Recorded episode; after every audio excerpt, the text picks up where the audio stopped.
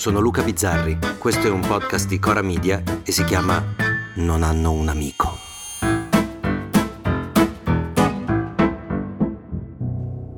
Io ho una moto e quando vado in moto penso che quelli alla guida delle automobili siano dei pericoli pubblici.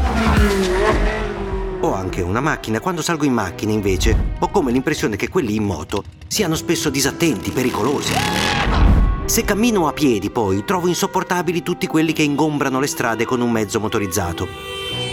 In più, avendo come la maggior parte degli italiani solo questi mezzi di trasporto, piedi, due ruote e quattro ruote, il mio disappunto si perpetua costantemente verso una categoria sola, i ciclisti. Ora, io ho la fortuna di vivere a Genova, città di estreme salite e discese, città in cui i ciclisti sono una rarità e le piste ciclabili una barzelletta. A Genova abbiamo delle piste ciclabili che sovvertono le basi della logica, che raccontano il declino della civiltà.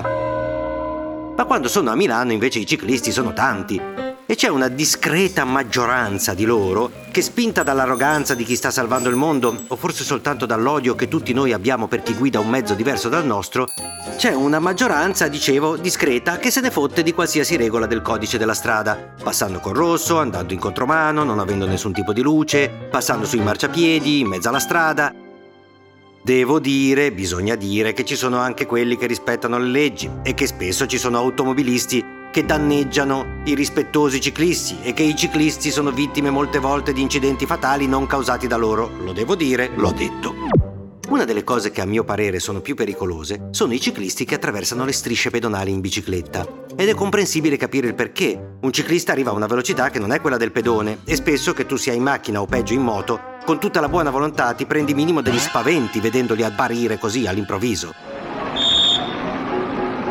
Dica lei, non ha visto quelle strisce bianche? Sì, perché? Beh, ci doveva passare dentro. Ma perché non ci sono passato? No, non c'è passato. Beh, scusi, sa, ero distratto. Che fa, concilia? Che cosa? Succede che a Trento un professore di architettura qualche anno fa, che si chiama Giuseppe Scaglione, abbia attraversato le strisce con la bicicletta alle 7 del mattino e un vigile lo abbia multato per euro 45. Scaglione non paga, si impunta e in 5 anni 45 diventano 800. Ma questo è un altro discorso.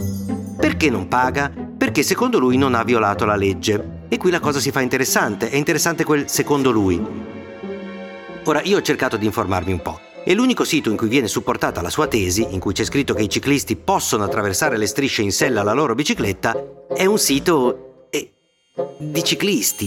Cioè, ho paura che siano un po' condizionati dalla loro passione, ecco. Tutti gli altri, compreso uno spassosissimo vigile amico, dicono che no, il ciclista non è un pedone, quindi deve scendere dalla bici e attraversare con la bici di fianco.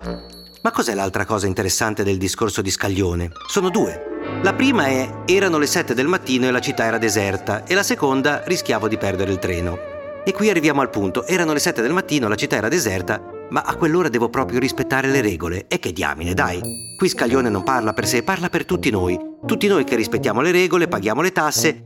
Ma non è che dobbiamo farlo proprio sempre, ecco. Se il bambino mi esce da scuola, potrò lasciare la macchina in doppia fila 5 minuti, non muore mica nessuno. Se ho un'urgenza, dovrò mica fare la fila. Se devo prendere la coincidenza, non dovrò mica aspettare che scendano gli altri dall'aereo. Se ho i cazzi miei, e dai, i cazzi miei contano. E se rischio di perdere il treno, passo sulle strisce in bici. Oltretutto, questo non lo dice ma lo aggiungo io, l'ho sempre fatto. Ecco, questo non l'ha detto lui, però è una cosa molto italiana. Non vogliamo metterci in testa che in Italia la legge è uguale per tutti, dal Presidente della Repubblica fino all'ultimo cittadino. In questa storia c'è tutto il paese, ci siamo tutti noi, anche nel fatto che il prof duro e puro dice no, non pago. E sai che problema c'è? Quella aumenta e lui no, non paga. Fino a questo punto che di fronte a 800 euro Scrive frignando al Corriere, non si capisce bene perché, evidentemente pensa che il suo caso di giustizia per lui ingiusta sia di interesse nazionale, che tutti noi dovremmo schierarci al fianco di un coraggioso paladino della giustizia che ha preso 45 euro di multa e non li ha pagati.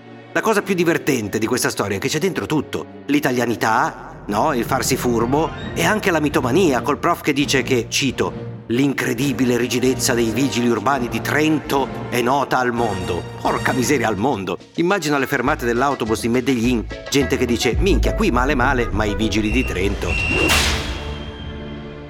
E la ciliegina sulla torta di lui che torna a vivere a Cosenza. Se ne va da Trento dopo questa infamia. Che smacco per la città di Trento. Quando tutto si sarebbe potuto risolvere con un Ho preso una multa perché sono passato sulle strisce con la bici. Ah, e sti cazzi! A domani!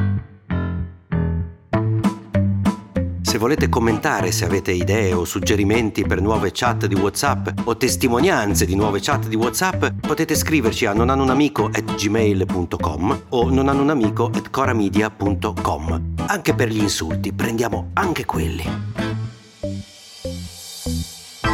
Non hanno un amico è un podcast di Cora News prodotto da Cora Media. È scritto da Luca Bizzarri con Ugo Ripamonti. La cura editoriale è di Francesca Milano. La supervisione del suono e della musica è di Luca Micheli. La post-produzione e il montaggio sono di Filippo Mainardi. Il producer è Alex Peverengo.